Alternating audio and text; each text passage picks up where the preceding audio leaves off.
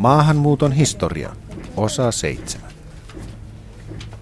Tämän maahanmuuton historiaa käsittelevän ohjelmasarjan edellisissä osissa olemme käyneet läpi Suomeen suuntautuneen maahanmuuton eri vaiheita ja olemme puhuneet myös muuttovirtojen globaaleista piirteistä. Tässä ohjelmasarjan seitsemännessä ja viimeisessä osassa muutamme hieman näkökulmaa. Nyt puhumme siitä, miten suomalaisten suhtautuminen maahanmuuttajiin on vaihdellut viimeisen parinkymmenen vuoden aikana, eli siis sinä aikana, kun maahanmuutto Suomeen on taas pitkän hiljaisen jakson jälkeen kiihtynyt. Ohjelman loppupuolella puhumme myös siitä, millä tavalla maahanmuuttajat kotoutuvat Suomeen.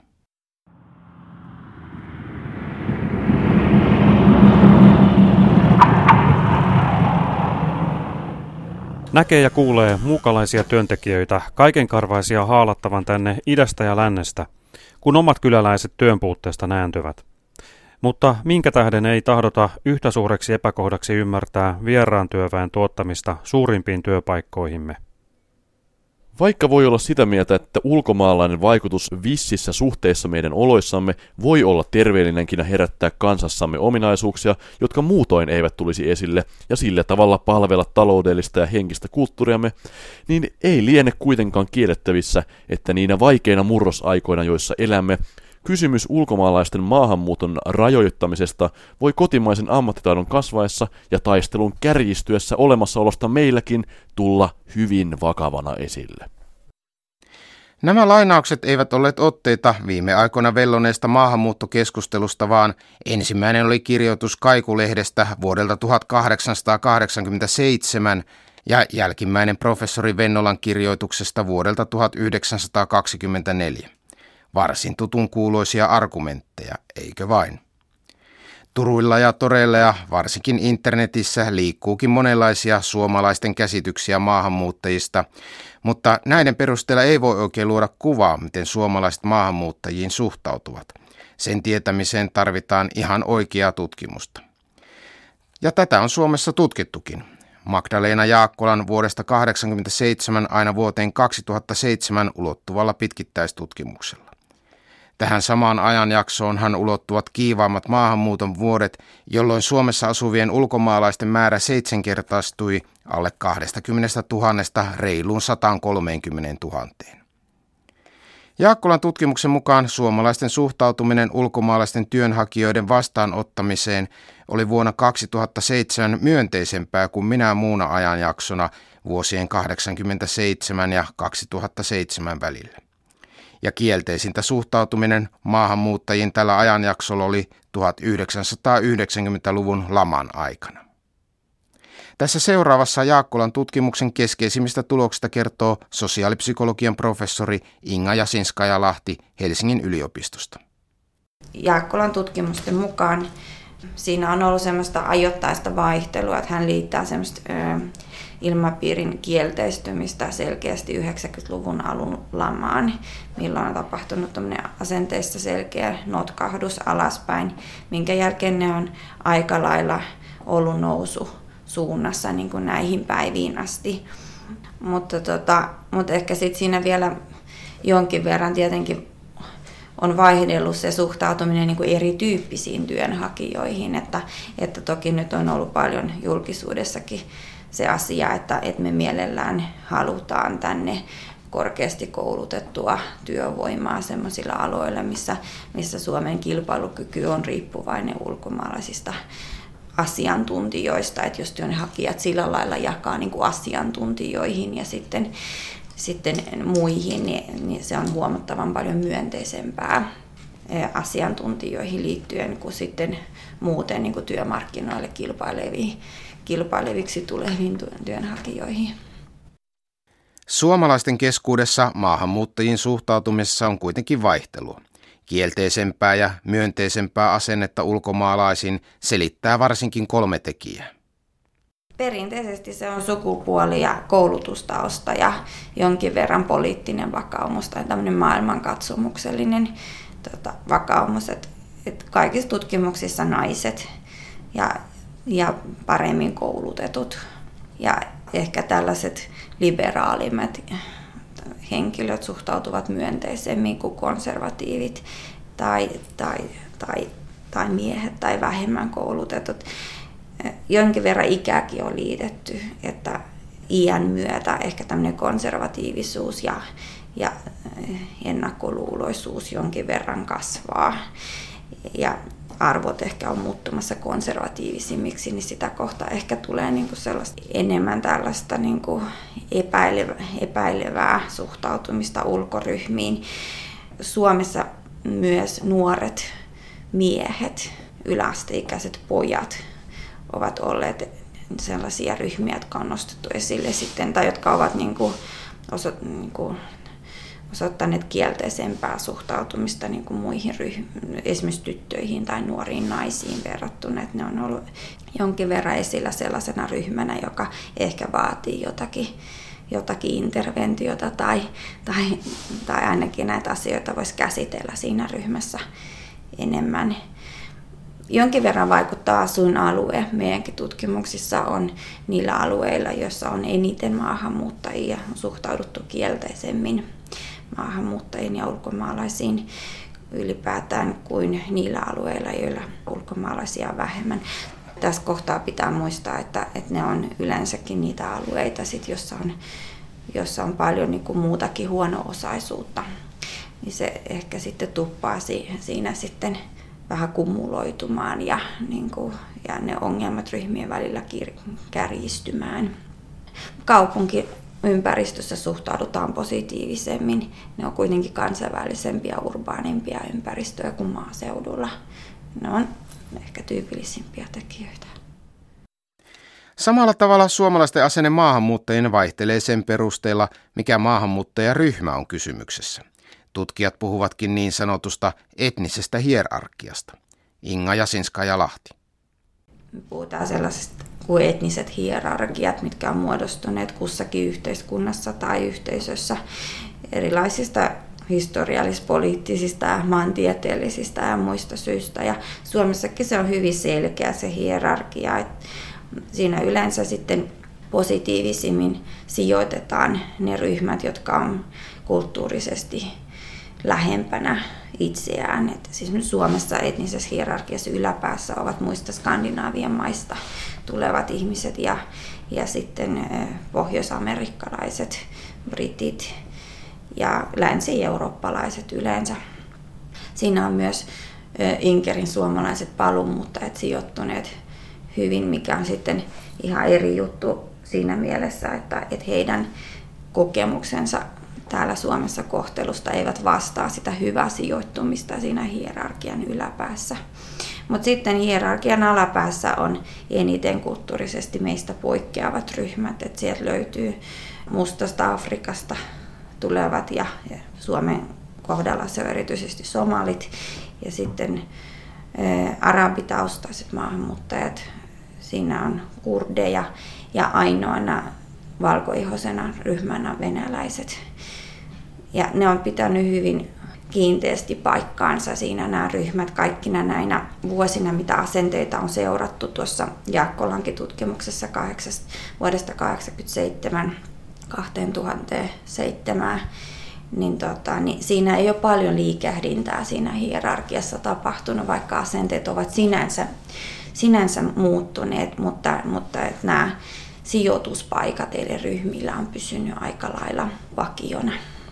Se on aika mielenkiintoista. Toisaalta lähialueilta tuleviin suhtaudutaan myönteisesti ja jotka eivät ulkonäöltään eroa, mm. mutta venäläisiin sitten ei, niin mikä tätä selittää? Niin, no sitähän on nyt selitetty Suomessa niin kuin pitkin historiaa, että, että kaiketi ne on ne tyypilliset semmoiset varmaan historiallispoliittiset tekijät, jotka edelleen siinä sitten vaikuttaa, että se on nyt jotenkin syvälle juurtunutta se sellainen viharakkaussuhde siihen naapurimaahan ja, ja ne venäläiset jotenkin herättävät ehkä niin kuin eniten tunteita maahanmuuttokeskusteluissa ja diskursseissa, koska se on kuitenkin niin kuin tavallaan läheltä tuleva ryhmä ja kulttuurisesti hyvin samantyyppinen ryhmä ja, ja Suomessa hyvin pärjännyt ryhmä.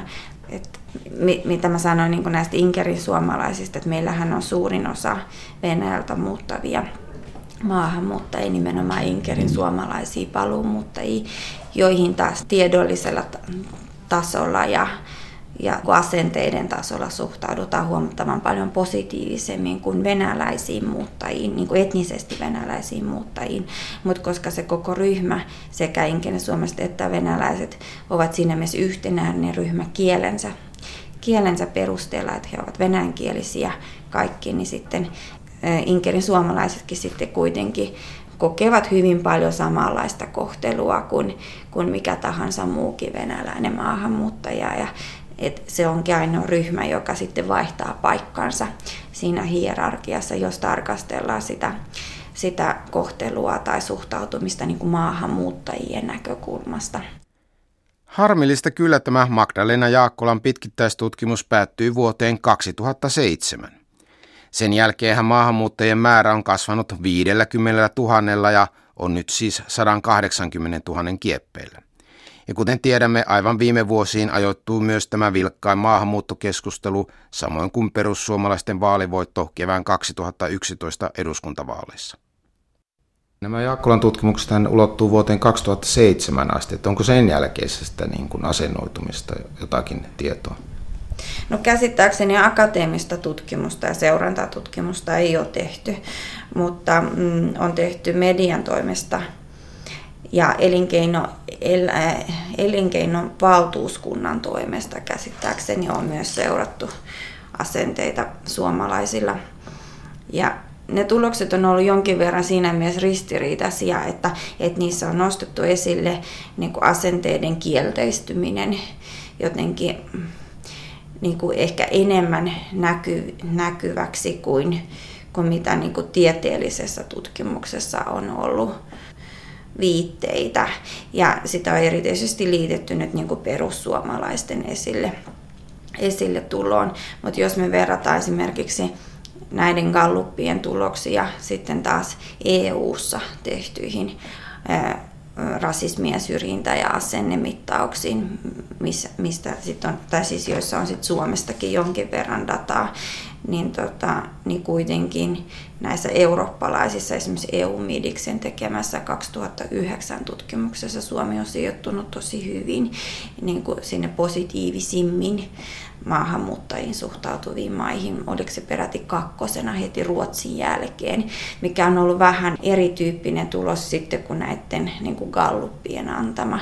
Toki näitä on hirveän vaikea verrata, koska niissä näitä asenteita ja suhtautumistapoja on kysytty niin eri tavoin.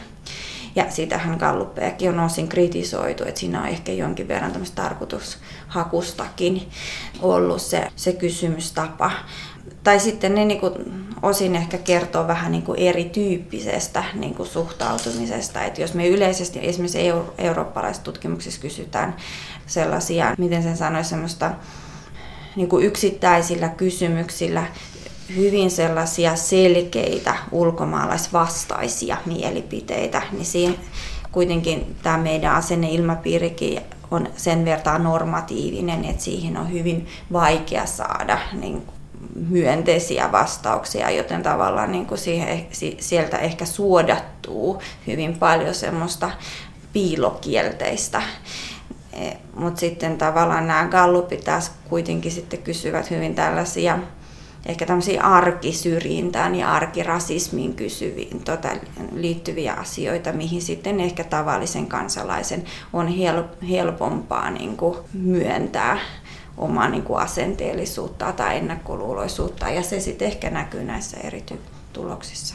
Niin esimerkiksi näissä EU-midiksin tutkimuksissa niin on kysytty, että, että kuinka positiivisena tai negatiivisena asiana näkee ylipäätään ulkomaalaisten muuttavan maahan, joka on hyvin semmoinen iso kysymys.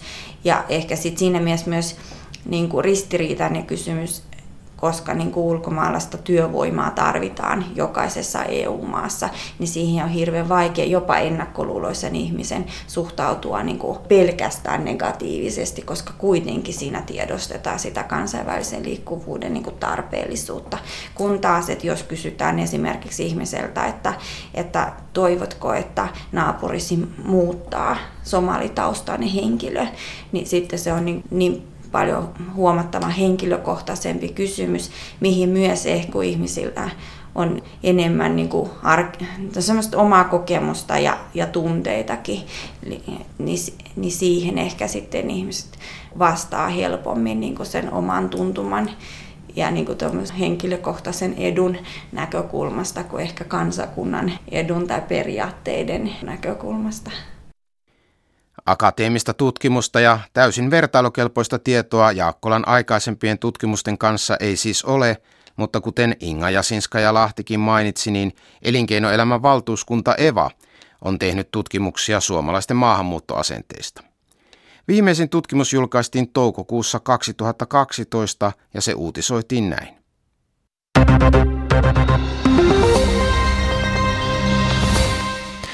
Suomalaisten asenteet maahanmuuttoa kohtaan ovat lientyneet ilmenee elinkeinoelämän valtuuskunnan tekemästä kyselystä. Suhtautuminen maahanmuuttoon on kuitenkin edelleen pikemminkin torjuvaa kuin vastaanottavaista. Joka kolmas suomalainen on sitä mieltä, että maahanmuuttoa pitäisi helpottaa väestön ikääntymisen takia. Vielä useampi eli yli 40 prosenttia ihmisistä kuitenkin torjuu ehdotuksen. Eva kyseli suomalaisten asenteita maahanmuuttoon tämän vuoden arvo- ja asennetutkimuksensa yhteydessä. Evan aikaisempien tutkimusten mukaan yksi Suomen yhteiskunnallisen asenneilmaston näkyvimmistä trendeistä viime vuosina on ollut maahanmuuttoasenteiden tiukentuminen. Mutta tosiaan tämän uusimman tutkimuksen mukaan vuonna 2008 alkaneiden finanssi- ja talouskriisien kanssa käsikynkkiä kulkenut yhä torjuvammaksi muuttunut asenteiden kehitys on pysähtynyt. Silti Eva huomauttaa, että suhtautuminen maahanmuuttajiin on edelleenkin pikemminkin torjuvaa kuin vastaanottavaista. Väitteisiin maahanmuuton hyödyistä suhtaudutaan yhä epäillen, oli kyse sitten maamme talouden tarpeista tai kulttuurimme kansainvälistymisestä. Mielenkiintoista Evan tutkimuksessa on, päinvastoin kuin Jaakkolan tutkimuksissa, että nyt ovat myös perussuomalaiset mukana. Kovin yllättävää ei liene, että Evan tutkimuksen mukaan torjuva asennoituminen maahanmuuttajiin tiivistyy nimenomaan perussuomalaisten kohdalla. Heistä vain noin joka kahdeksas olisi helpottamassa maahanmuuttoa väestön ikääntymisen vuoksi, kun taas kolme neljäsosa torjuu ehdotuksen. Selvästi suopeimmin maahanmuuton helpottamiseen suhtautuvat RKPtä äänestävät perässään vihreiden kannattajat. Muiden puolueiden kannattajaryhmien kohdalla tuloksista ei välity erityisen selvää mielipidesuuntaa, vaan mielipiteet jakautuvat ja epätietoisuus on suurta.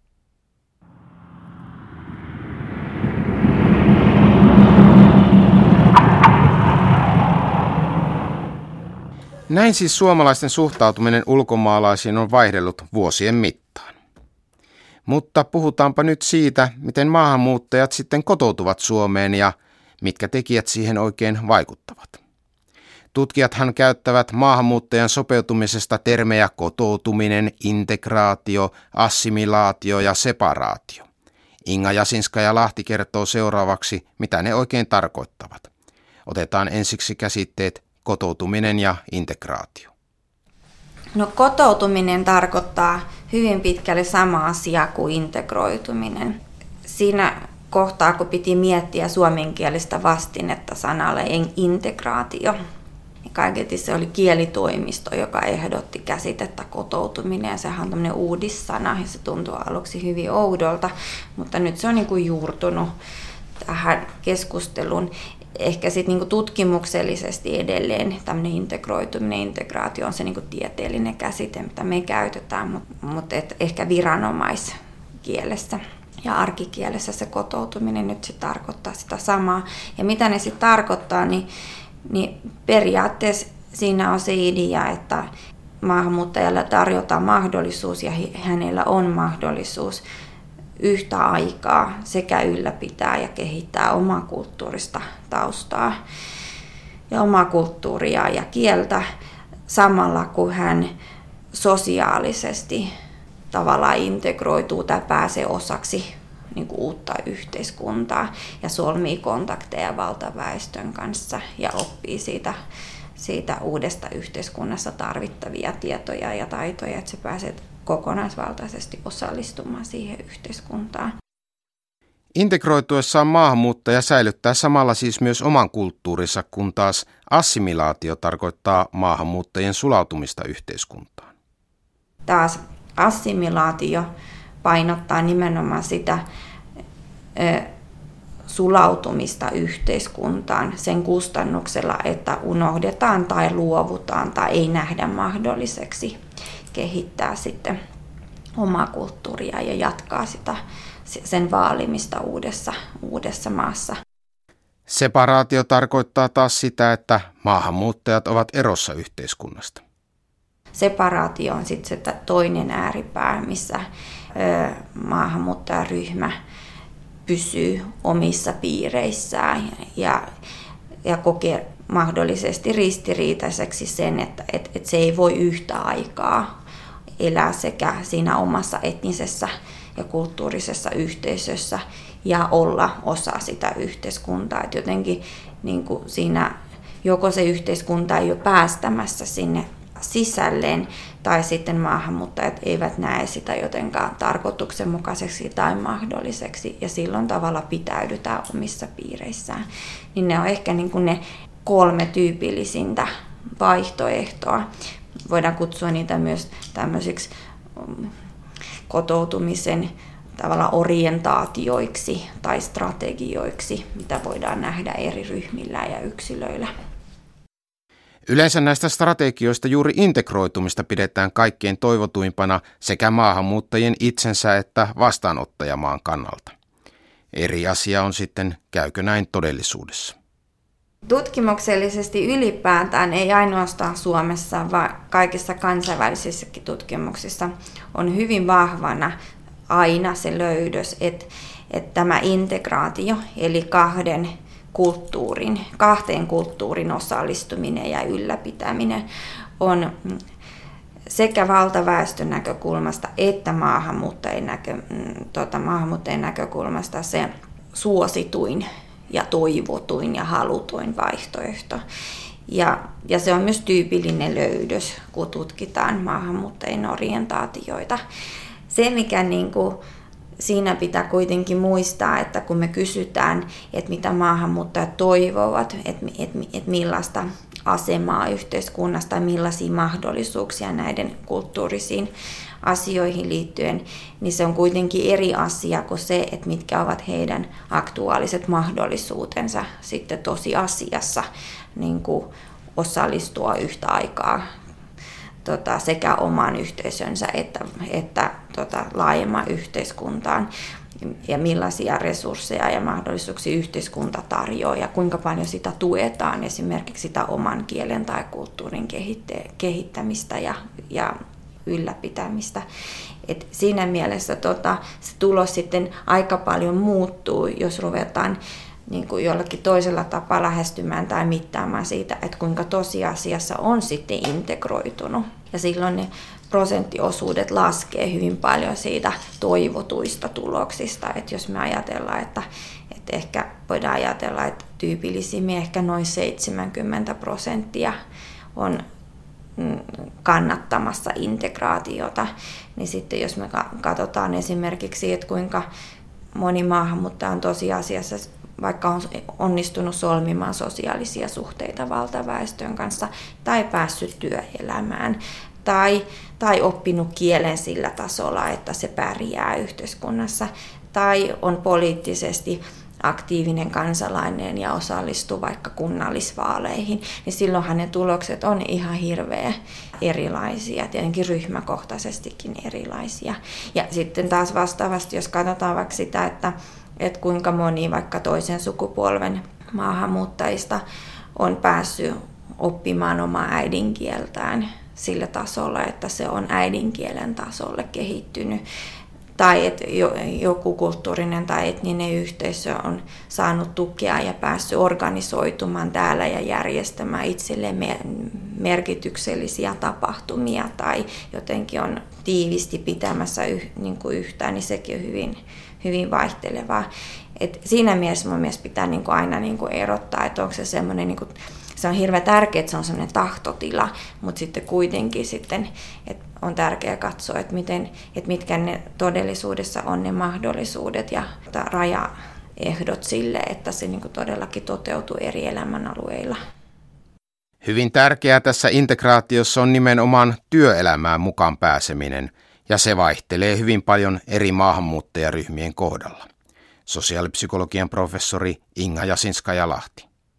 Hyvin tärkeähän aikuisväestölle tietenkin on se työelämään pääsy. Et se on niin kuin, me voidaan puhua tämmöisestä taloudellisesta adaptaatiosta tai sopeutumisesta tai sosioekonomisesta kotoutumisesta. Se on hyvin paljon sitä työllistymistä mikä takaa myös toimeentulon ja, ja ammatillisen kehittymisen ja sellaisia asioita, niin siinä kohtaa meillä on vielä aika paljon tekemistä, että maahanmuuttajaväestöllähän on ollut niin kuin koko tämän viimeisimmän maahanmuutto niin kuin ajan, tämmöisen aktiivisen ajan niin kuin noin kolminkertainen työttömyys verrattuna kantaväestöön. Se on parantunut koko ajan, mutta se ero on koko ajan pysynyt samana, että noin kolminkertaisesti siinä ollaan enemmän tai useammin työttöminä.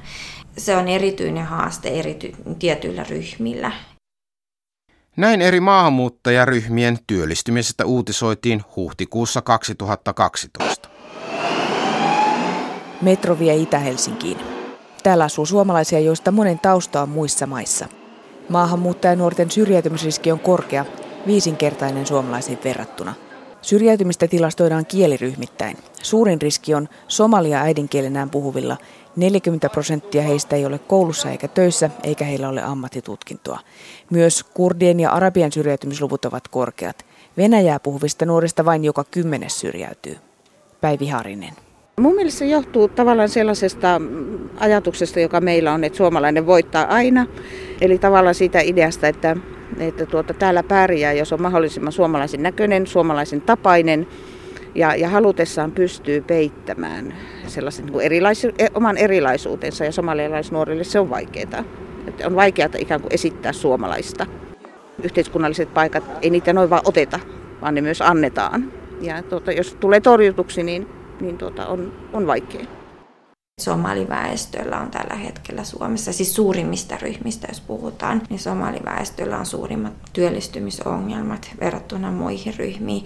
Et hyvin virolaiset ja venäläiset on päässyt työllistymään.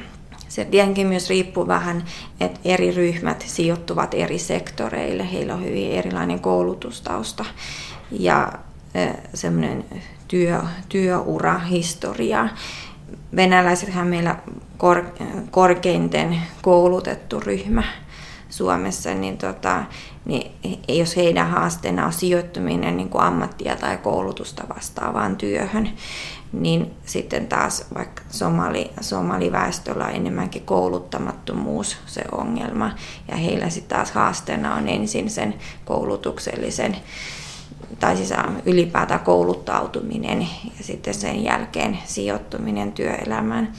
Ja myös tietenkin asenteet tässä kohtaa tulee vastaan, että somaleilla on varmaan huomattavan paljon enemmän ongelmia myös ihan niin kuin työnantajien asenteidenkin takia. Mutta et siinä kohtaa niin kuin riittää vielä tekemistä. Mut jos puhutaan lapsista ja nuorista, niin heillähän se kotoutuminen on aika lailla sitä, sitä koulunkäyntiä ja kouluun sopeutumista. Ja, mun nähdökseni se on niin kuin sujunut kohtalaisen hyvin. Tutkimuksemme mukaan maahanmuuttajalapset ja nuoret viihtyvät koulussa jopa paremmin kuin suomalaiset lapset ja nuoret. Et jos tämän ottaa indikaattoriksi, niin sitten heillä menee hyvin.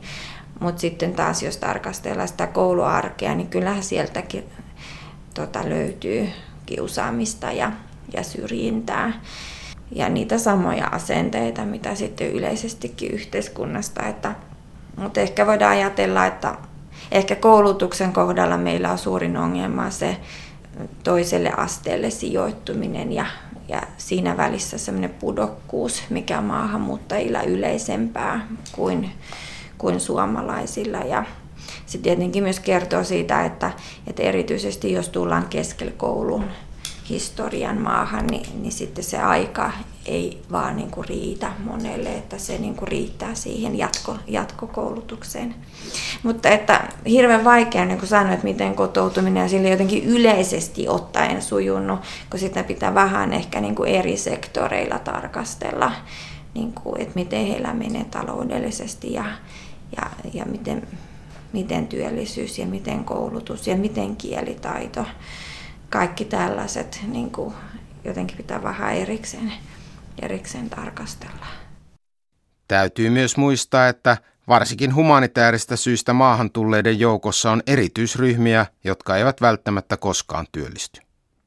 Sitten meillä on toinen ääripää, esimerkiksi vakavasti traumatisoituneet pakolaiset, joiden tie työllistymiseen on ihan erilainen ja ei välttämättä toteudu koskaan.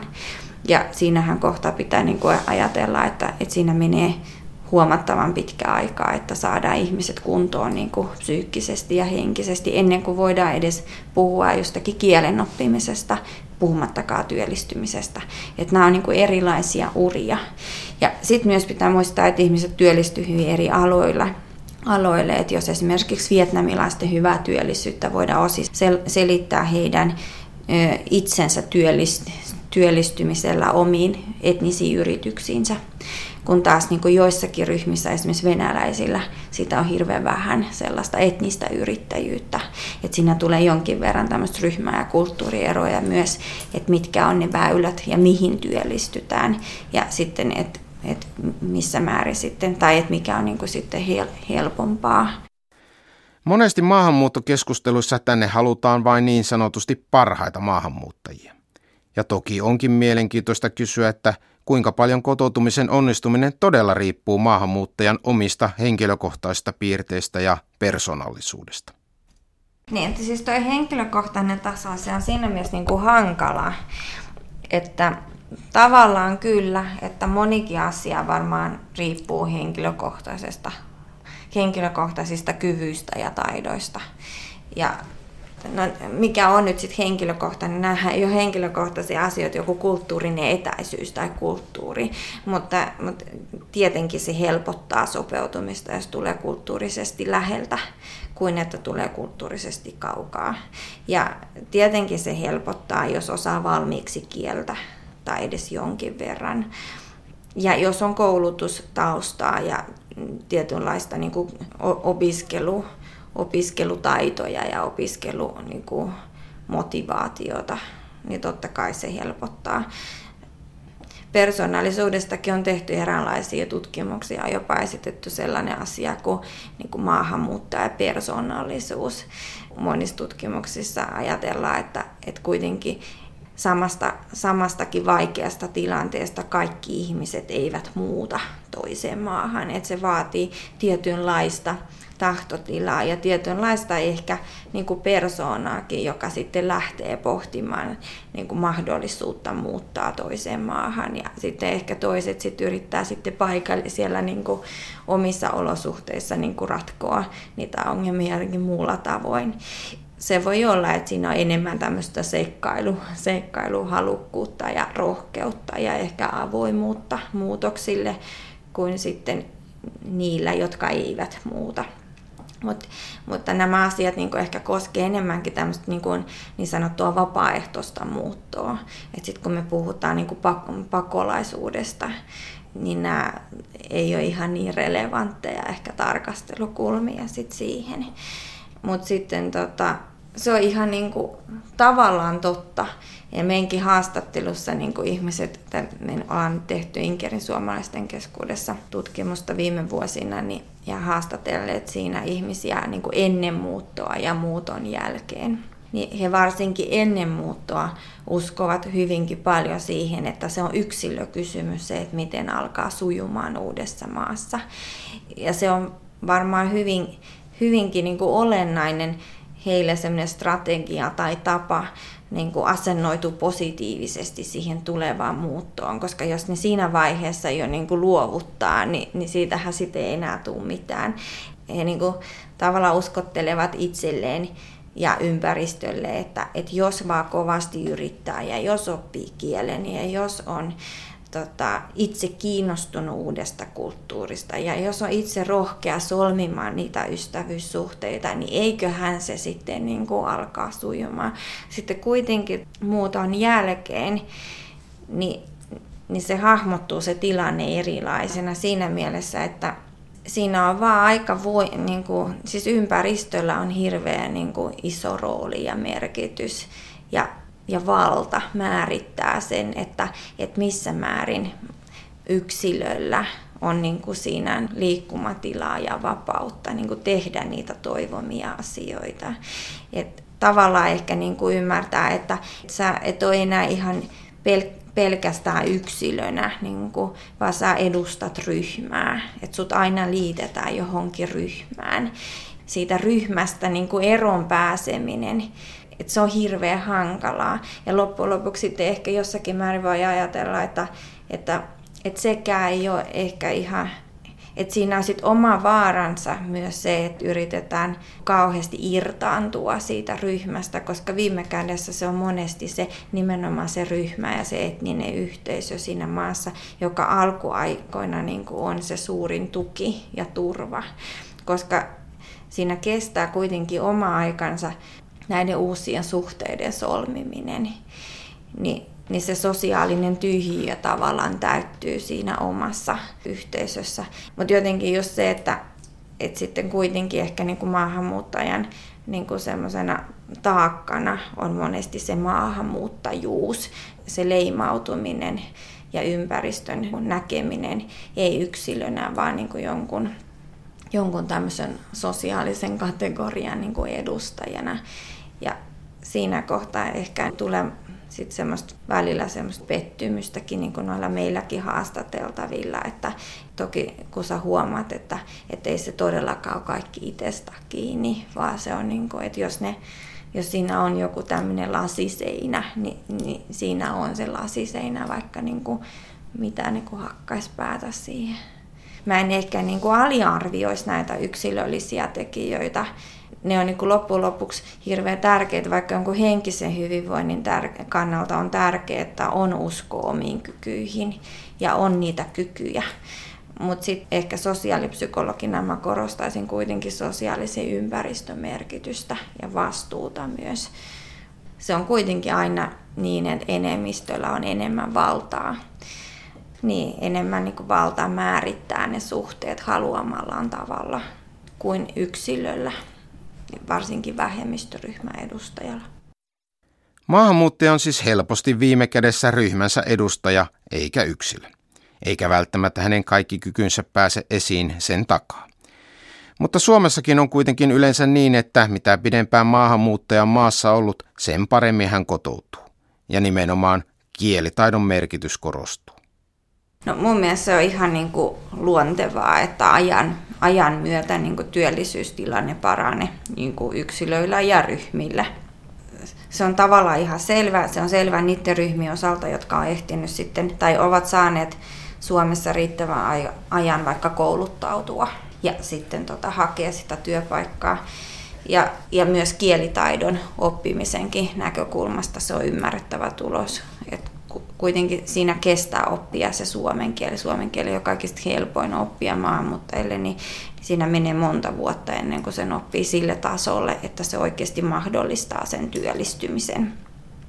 Itse asiassa kielestä pitää sanoa, että me ollaan tehty yhden tämmönen, yksi tämmöinen kahdeksan vuoden seuranta maahanmuuttajilla, missä ollaan katsottu että onko se kielitaito, joka ennustaa heidän myöhempää työllistymistä, vai onko se heidän työllistyminen, joka ennustaa myöhempää kielitaitoa. Koska siitäkin on ollut niin kuin kahdenlaista niin kuin mielipidettä, että, että mihin ne resurssit niin kuin pitää kohdentaa siinä maahanmuuton tai kotoutumisen alussa että kohdennetaanko ne siihen kielikurssitukseen ja hyvin intensiivisen kielen opiskeluun, koska se on se portti ja myöhempää työllistymiseen, vai onko se, että pitäisi mahdollisimman nopeasti päästä työelämään vaikka heikollakin kielitaidolla ja sitten sen kielen oppii siinä työtä tehdessä. Niin meidän tutkimusten mukaan se oli kuitenkin niin, että, että se hyvin opittu kieli ennusti sitä myöhempää työllistymistä paremmin kuin työllistyminen myöhempää kielitaitoa. Toki ne, niin kuin näitä on ehkä vaikea sille just ihan niin kuin tarkalleen tulkita, että mitä se tarkoittaa et, ja mitä todennäköisemmin ne kulkee käsi kädessä. Mutta silti, että se kielitaito nousi siinä niin kuin yhtenä hyvin, hyvin merkityksellisenä tekijänä. Mutta ehkä niin palates, palatakseni tuohon sun kysymykseen, että niin kyllä se on ihan selvää, että ajan kanssa työllisyystilanne paranee. Ja nyt me puhutaan ensimmäisen polven maahanmuuttajista. Ja siinäkin kohtaa pitää olla sillä lailla ymmärtäväinen ja maltillinen, että, että se on ihan selvää, että 100 prosenttista työllisyyttä ei saada ensimmäisen polven maahanmuuttajilla. Ei sitä saada suomalaisillakaan, mutta, mutta sitten jo kun ollaan kohta siinä toisessa polvessa ja voidaan niin kuin siinä tarkastella tilannetta, niin ne luvut on tietenkin varmaan ihan erilaisia.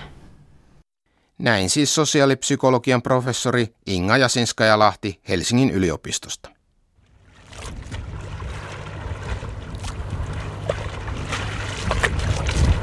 Kuten tämän ohjelmasarjan seitsemässä osassa olemme kuulleet, maahanmuuton historia Suomeen on varsin monipolvinen ja vaihteikas. Eikä maahanmuuton historia pysähdy tähänkään pisteeseen, vaan tulevaisuus epäilemättä tuo mukanaan taas uusia piirteitä, uusia ilmiöitä. Tämä ohjelmasarja päättyy nyt tähän.